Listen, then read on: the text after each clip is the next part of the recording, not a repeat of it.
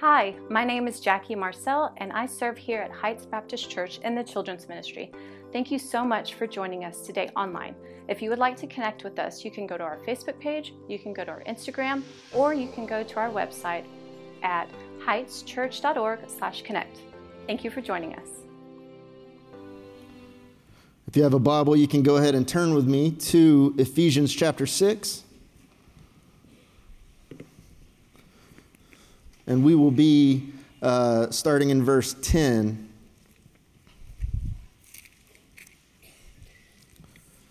I absolutely love uh, being a father.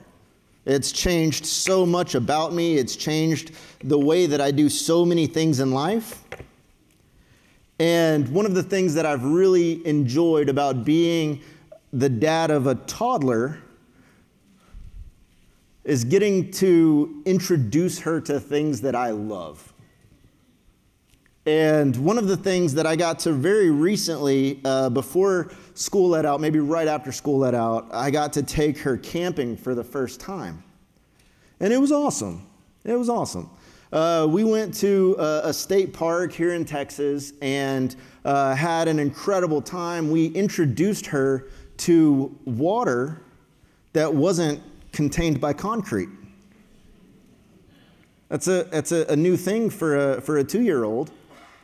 And I'll never forget when I was uh, trying to introduce her to this river. It was not very deep. It was not that the current was so strong, but she could see a very real danger and she could see something that was more powerful than she was, and she was terrified right? She was not used to that. She has a pool in our backyard that's this deep, and you could fill it with a water hose in three minutes. There's a pool at my in law's house that's a pretty nice pool, but it's contained. But when the water's moving, it brings something different. There is a power in that water that is new, unique, and terrifying. So I'll never forget, uh, I try to be a good dad, but uh, there was a, a, the voice in the back of my head. You know the voice that was like, throw her in. but I didn't because I want to be a good dad. So I walked with her into this water, and pretty quickly she realized that this water was moving, this water was scary, and she didn't want anything to do with it. And so I started reasoning with my two year old. And for those of you that have had two year olds, you know what it's like to reason with a two year old. And I said, What if you get on dad's shoulders and we go in the water together? And at first she was hesitant. But then when we got into the water and we started playing around a little bit, she got more confidence. She got more uh, interested in what was going on. And at the end of the day, she was bold. We ended up getting her uh, floaties. You know floaties. And we had our two year old and floaties, and by the end of the time, because dad had her, because dad was taking care of her, because dad wasn't terrified of the water and was actually stronger than the currents, she found trust that she could do the things there because she was equipped to do it. Now, I think a lot of times in life, we're a lot like that toddler. We're a lot like that two year old, and we see things that are overwhelming. They're more powerful than we are. There are obstacles uh, in this culture, there are battles, there are wars that are going on, and it's easy to get overwhelmed when we see defeat. It's easy to get overwhelmed when we fall, when the current takes our feet out from under us. It's easy to get discouraged when we see our neighborhood not looking like the neighborhood it used to be and we feel defeated. It's difficult when we see our culture and it looks different than it used to be and we feel defeated. We can look to our schools and sometimes we can feel defeated. But there's good news. And as a matter of fact, even though this passage is kind of terrifying, it's also this amazing picture of the best news of all of the Bible. If you are in Christ, we're already victorious over all of those things that we can feel defeated over. If you are in Christ, we can be battle ready for what's in front of us right now. You can be equipped because guess what? Dad's got you. And He's equipped you with what you need to be battle ready with whatever you face right now. Now, I could be done right there, right? That's some deep stuff if you're thinking about it. I was thinking when, when Matt was reading the, the passage or part of the passage earlier, I was like, man, Matt, you stole the whole sermon. but spiritual warfare is real. It is real and it's raging and it's ruthless. It's bigger than you, it's stronger than you. And in the same way that my daughter can look at the water that's moving and feeling terrified, we can look at the spiritual realm that's going on around us, all of the things that we're facing, and we can feel terrified too. Because it's bigger and stronger than you, and it's ruthless. And it doesn't care how many verses you've memorized, and it doesn't care how good you think you are. And it doesn't matter what your Sunday school attendance is, it's ruthless. But the Bible says, Greater is he who is in you than he who is in the world. This whole lesson is not about how to be terrified of what's going on around us. This whole sermon is about how you can have power in the name of Jesus because he is already victorious. So today we're going to talk about a few things that hopefully hopefully will answer some tough questions that we've got going on. At Heights, we like to say that we desire to love and lead all people to a new life with Christ. And I think we, I think we believe that.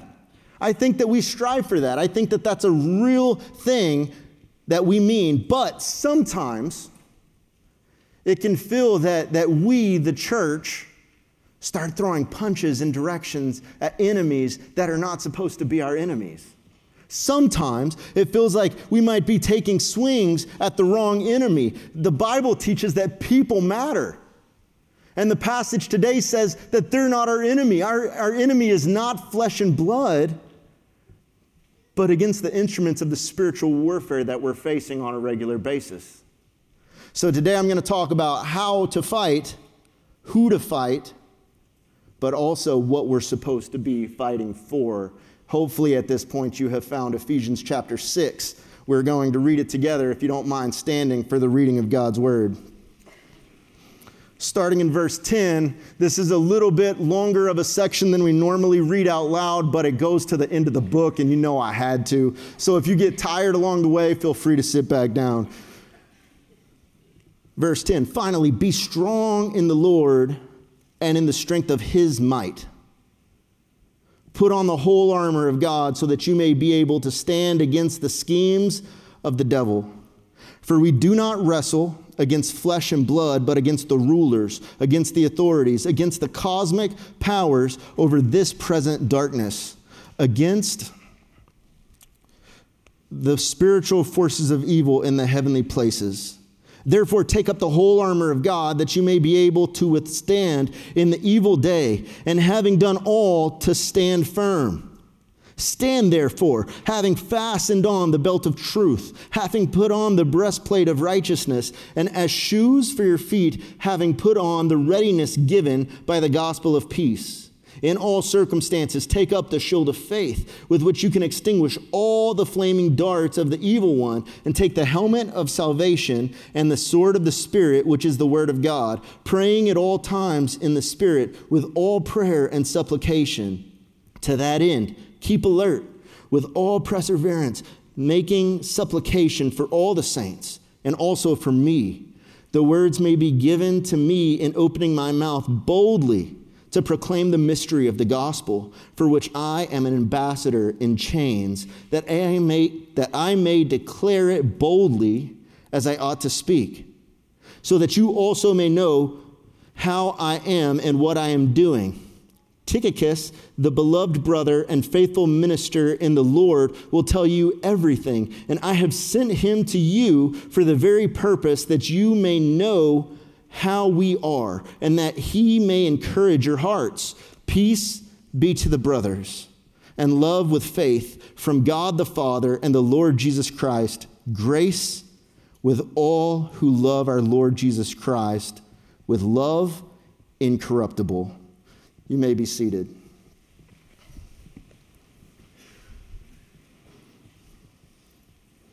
Father God, we thank you for your word. God, we thank you that it guides our path, it teaches us what is true, and it gives us everything we need for life and godliness. God, I pray that those in this room would truly learn to love your word. In Jesus' name we pray. Amen. It starts in verse 10. Finally. Now, for those of you that have been coming for very long, this is the 16th sermon out of the book of Ephesians. So you're saying, I can relate with that, right? Finally, we're almost done with Ephesians. But when he's saying finally in this instance, he's talking about the look back, the, the, the scope of the entire letter that he's written up to this point. He's saying, finally, it's going to have this, this look back to the rest of Ephesians for the instruction and truth that he's already given. This is important. It's kind of a prerequisite before we get to the armor, it's a prerequisite before we're able to fight spiritual battles. And here is what the Bible actually teaches. In chapters 1 and 2, it says that we need to have a relationship with God. And when we have this relationship with God, there are things about us that change. Our identity changes. The way we look changes. The Bible says in Ephesians chapter 2, verses 1 and 5, that you were dead in your trespasses and sin, but God, being rich in mercy, made us alive in Him. There is something new about you. Your identity is completely changed. If we're going to fight spiritual battles, we have to start with an understanding that when I have a relationship with God, it is not me fighting the battle any longer. It's Christ going before me and fighting that battle for me. The same way that I was carrying my daughter through that river, our Lord and Savior Jesus Christ is going before us in battle and making it possible for us to overcome anything. The second thing that it presupposes is this we need to have a genuine relationship with God's people. We need to have a good relationship with the church. That's us. It's not a passage that's all about me, it's a passage that's all about we. It's a passage where we go into battle together. I am not supposed to fight my battle alone. It's not supposed to be me and Jesus going to war. It's supposed to be me and Jesus and my church family going to war. It presupposes that we need to have a relationship with God's people. Ephesians 4 1 through 3 says this I urge you to walk in a manner worthy of the calling to which you have been called with all humility and gentleness, with patience, bearing with one another in love, eager to maintain the unity of the Spirit in the bond of peace. Y'all remember when we preached that? We need to have a good relationship with God. We need to have a good relationship with the church, but we also need to have a solid relationship with our family the last few chapters, the last two chapters, and the last several sermons uh, here at Heights have been all about family. When we do all three of these things, we've got a good relationship with God, an understanding of who we are in Christ. When we have a good relationship with the church, we're bearing one another's burdens and we're having each other's back in difficult moments. And when we have a godly family where we're striving to love and submit to one another, to be obedient to one another, to, to go through life as a family together, it ends up looking like this putting ourselves under sound teaching, seeking prayerful association and accountability to others in the church, and serving one another in healthy family relationships is what nourishes Christ likeness in us. That's what nourishes it, it feeds it. If we're going to stand strong in a fight, all three of those pieces have to be in place before we even get to verse 10. Before he goes on and gives us instruction, that's the foundational piece of the entire letter. And he's like, now that you're doing all of that, which is a light task, right? Now you can go ahead and get to the rest of it. So in verse 10, he says this Be strong in the Lord and in the strength of his might. Put on the whole armor of God so that you may be able to stand against the schemes of the devil. Why is it important to start with the Lord's strength? Because your strength is terrible. My daughter in the river is not very strong. For me, it's not that bad. We can't fight a war, we can't fight the battles that are in front of us if we don't rely on the strength that God gives us. Like the songs we sang this morning, there's power that's in the name of Jesus. It's a power that is so strong and so real and so overbearing to anything that we face, to any obstacle, to any battle, to any lust, to any temptation, to any level of pride. If you want to overcome the sin that's in your life, I can promise you this you can't do it by yourself. You're not that strong. I would not expect to put my two year old in the river and for her to just go around like a mermaid. She's not that strong. Dad has to equip her. Dad has to carry her. And when we're looking at this passage, that's exactly what Paul is telling us to do. Go before your father and say, Lord, give me strength, your strength the strength that raised Jesus from the dead. Give me that strength because I am not strong enough.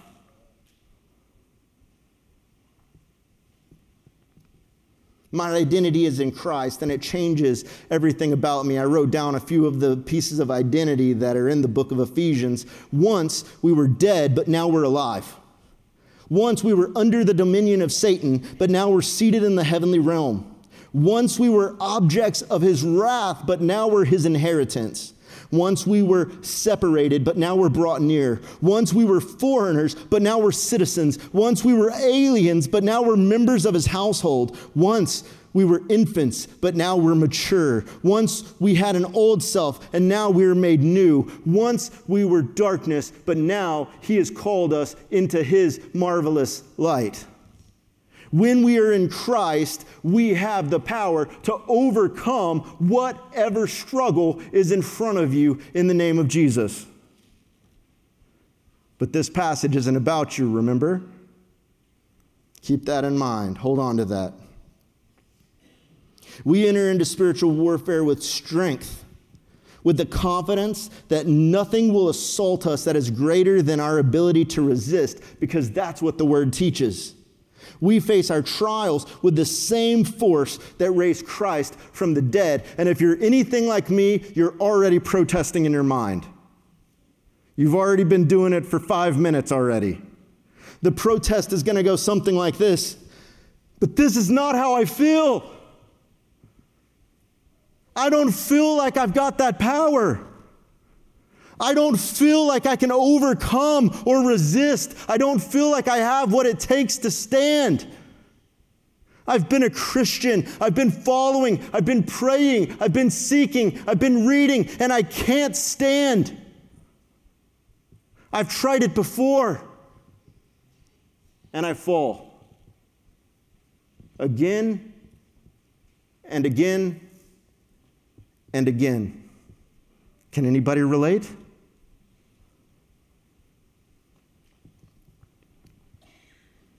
There's no greater piece of our old self that clings to us like the doubt that we are who Christ says we are. I wrestle with this to this day. I've been a Christian for a lot of years.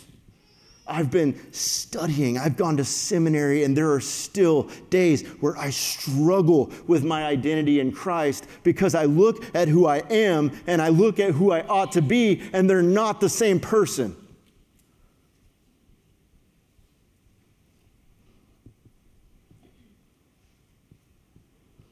We have self defeating claims that I am lost, I am unloved, and doubt the new nature that God has already powerfully given to us to defeat any enemy. The first step of spiritual warfare is an acceptance of who you are in Christ, what He has made you to be. If you get nothing else out of this, know this the devil is a liar. And he is against you believing what the word says that you are. Let's get into that. You have to know your enemy. Who or what exactly are we fighting? In verses 11 and 12, it says this Put on the whole armor of God that you may be able to stand against the schemes of the devil. For we do not wrestle against flesh and blood, but against the rulers, against the authorities, against the cosmic powers over this present darkness, against the spiritual forces of evil in the heavenly places. Don't miss this. Our battle is not against flesh and blood. I'm going to come back to this. People matter. Our battle is not against people. Our battle is not against people. Hear me on that. That doesn't need to be your takeaway. Our battle is not against people. Our battle is against spiritual warfare. Our battle is against the schemes of the devil. Our battle is against the cosmic forces of power. So, what is it?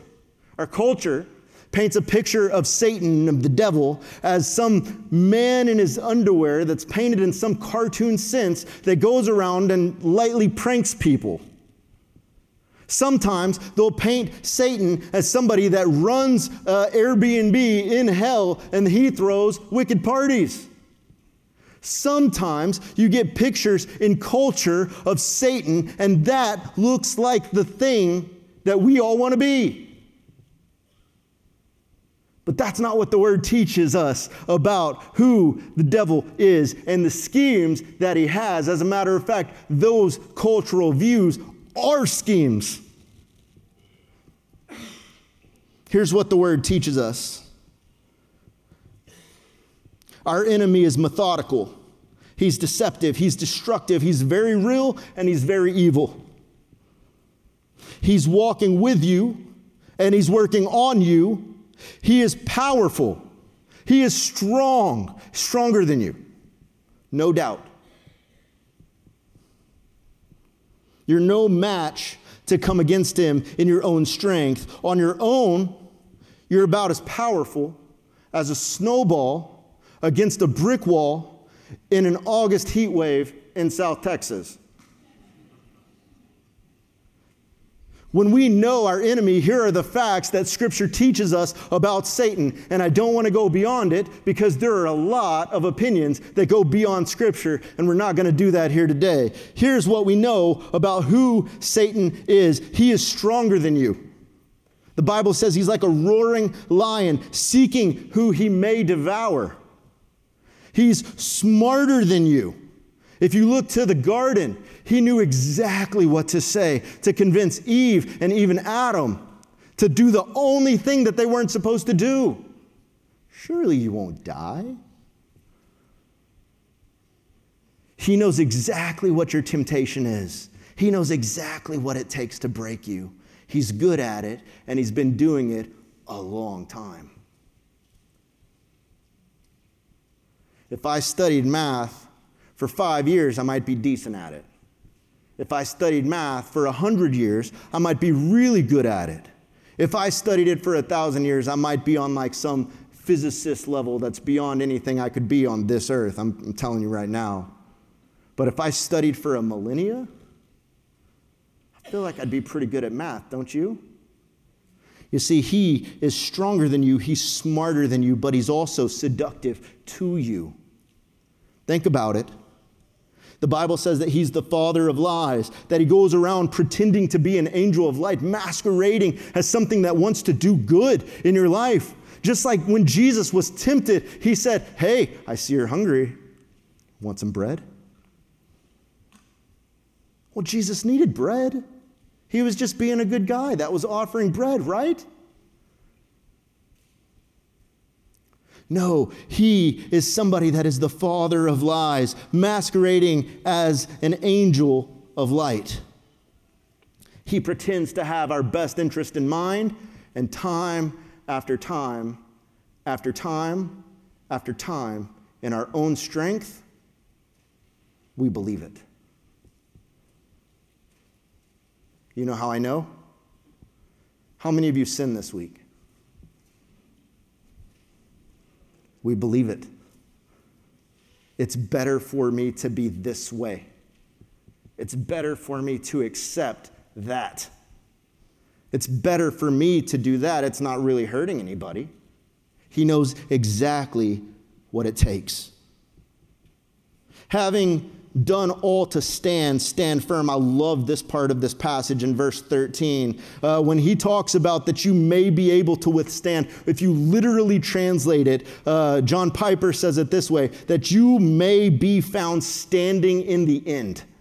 And I love that that after all the smoke clears, you can be found standing because you have this armor that was given to you by God and who you need to be. So we know the enemy, but we also know how God equips us. He equips us with his armor, not your armor but his armor, not based on who you are, but based on who he is, the God who gives us strength and empowering grace and gives us an identity in Christ, also equips us with his armor to face our adversary. And as you could probably guess, I am not going to spend this entire sermon talking about the armor because I've already been talking for quite some time.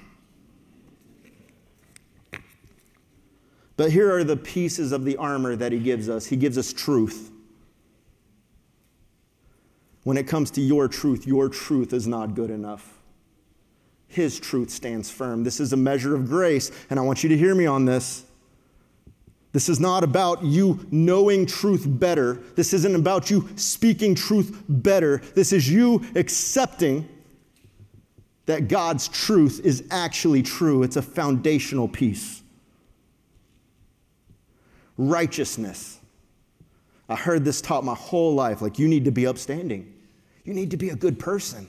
You need to be righteous in the eyes of God. But the Bible teaches there's no one righteous, not even one. And even the Apostle Paul, who's writing this letter, says, Wretched man that I am, who will save me from this body of death? And he said that after he had already planted multiple churches and been pastoring and a missionary for years. Praise be to Jesus Christ who brought him out of it. Your righteousness is useless, useless. It's about as useless as the strength that you have to fight the enemy. Faith. In the book of Ephesians, it says that faith is a gift that God gives you. It's a, not a result of your doing, it's His doing. Salvation. We do not believe that you are the author of salvation. We believe that He is the author of salvation. You see, all of these components that we have so far are all things that He gives us as empowering grace. They're pieces of identity that grow in you as you walk in His strength. If you try to be righteous and go against a spiritual force, you lose. Every time. Every time. The sword of the Spirit, which is the Word of God. And you probably noticed that I missed one. That's because I'm going to tie it in. It's the readiness. It's the readiness that comes from the gospel of peace. These are all the pieces of God's empowering grace, their identity. the, the salvation that He gives us. He's saying when you go to war, it's not based on your own strength, your own doing, your own righteousness, your own truth, your own salvation, your own gospel. It's His gifts that grow you in the direction that you need to go so that you can do what? Anybody? So that you can stand so that you can be found standing at the end when the smoke clears. Why? Why does it matter? Why does it matter if you're standing? Because we are the missionaries. They are the mission field. The battlefield is the mission field. When we stand, people matter. We say that. God equips us with tools where we can overcome temptation, where we can overcome sin in our life, where we can be found standing because there are people in the battlefield that don't know, that don't know who Christ is. They're captives. It might seem like they're hostile, but our battle is not against flesh and blood. Our battle is not against flesh and blood. People matter, and they are casualties in this war frequently. Stay with me.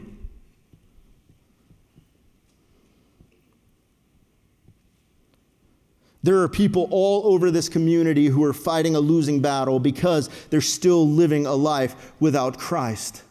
They don't know this identity that we've talked about. They don't know this power that we've talked about. They don't know what it's like to be resurrected. They don't know what, it like, what it's like to be changed. When you're looking at what the Word of God teaches us, we fight our battle so that we can stand strong for their sake. Our battle is not against flesh and blood. This matters because it's the gospel of peace. The way that we come to peace at the very end is because the gospel is about Christ being victorious and us as beggar warriors going into battle, pointing people to the source of bread, the bread of life that can save souls. Readiness that comes from the gospel of peace is really important.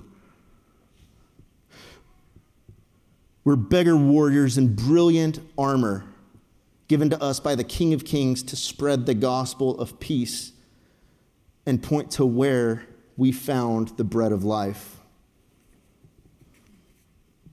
Here's something I wrote Our battle is not against flesh and blood because people matter, they're our mission field. Our battle is not against atheists or agnostics, amillennials, the ones for whom amendments do not speak up for. Our battle is not against Buddhists, people that make up big tech, big pharma, big business, bigger churches, boomers, or the Brazoria County Tax Office. Our battle is not against conservatives, creatives, Catholics, charismatics, or Canadians. Our battle is not against Democrats, dentists, dietitians, the disabled, or the depressed. Our battle is not against egalitarians, Elon Musk, Eddie Van Halen, the educated, or educators. Our battle is not against foreigners, former prom kings, former prom queens, the forgotten.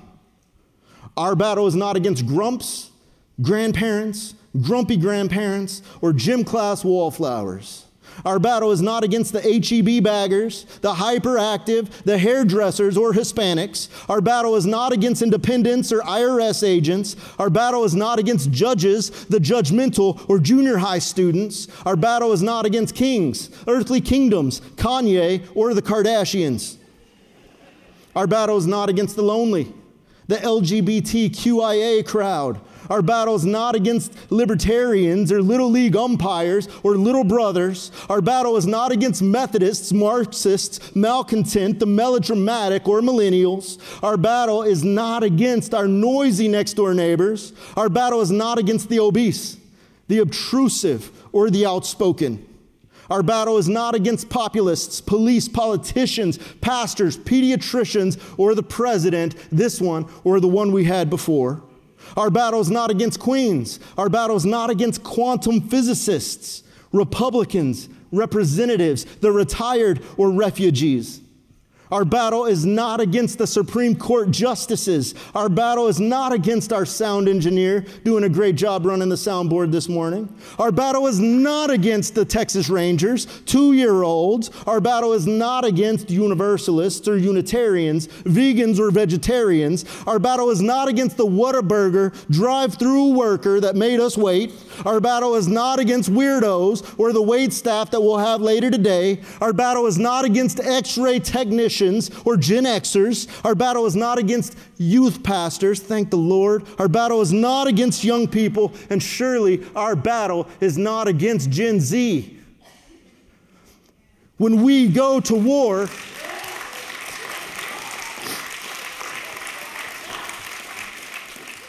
when we go to war, we're warring against something different.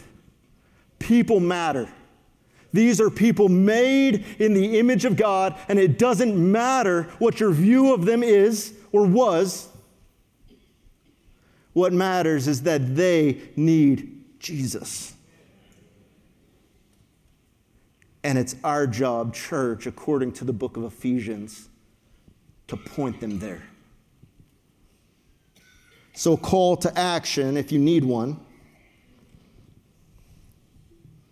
God still saves. God is still making things new, and God is still equipping us to be able to overcome any obstacle. So, all of you can respond today in some form or fashion. Some of you need to repent today of the way that you have viewed and fought against people who are image bearers of the Most High. We're called to love them and lead them to Christ, and we've been thrown swings. Some of you this morning need to seek God's truth and His strength because you've been trying so long to run into battle with some counterfeit substitute armor that you've constructed yourself and rely on the identity and the armor that He has equipped you with. Some of you need to respond today because all of this is the first time you're hearing about this identity in Jesus, and you need to have a relationship with Him. Today is the day that you could change who you are, and as Ephesians teaches, that you could cross from death to life. Put on the full trust in God and be found standing. We have victory in Jesus. Let's worship, and I'm going to pray with us. Father God, I thank you that you're a God who loves us with an unfailing love. God, I thank you that you love us and care for us and grow in us. You've equipped us with what we need in today's dark world. God, that we can stand against the culture, yes. Stand against the lies of the deceiver, yes. Stand against the spiritual forces of evil, yes. For the sake of people, because they're our mission field right in the middle of the battlefield. God, I pray that people would be impacted to stand for war today. That people that they've been fighting with, they would see as a mission field rather than an enemy. God, that they would see in this room that we do not wrestle against flesh and blood. And you've equipped us to overcome every other obstacle. Father God, I pray that there would be people in this room that saw you for the first time today, that you're doing the work of salvation in their life today, that you're calling them out of darkness and into your marvelous light today. Father God, I pray that this church would respond. In Jesus' name, amen. You know, the Bible calls us just to pray in our own words, in our own way. And so maybe you've never really prayed, or you say, I'm ready to place my faith in Christ, but I don't know what to say. Then I'm just going to pray a simple prayer that you can follow along with me right where you are. And it's God that knows your heart. And so you can simply just bow in prayer and say, Dear God, today I'm ready to place my faith and trust in Jesus as my Lord and Savior. Thank you for saving me. Amen. You know, if you've prayed that prayer today, first and foremost, we are proud of you. We're excited that you're taking that step of faith, and we'd love to connect with you, follow up with you, and, and just cheer you on in your journey now with Christ. And so you can connect with us by going to heightschurch.org slash connect. Click the decision tab. That's going to bring up a form for you to fill out. That's going to come right to me, and we're going to be in touch with you to see how we can come alongside of you and encourage you.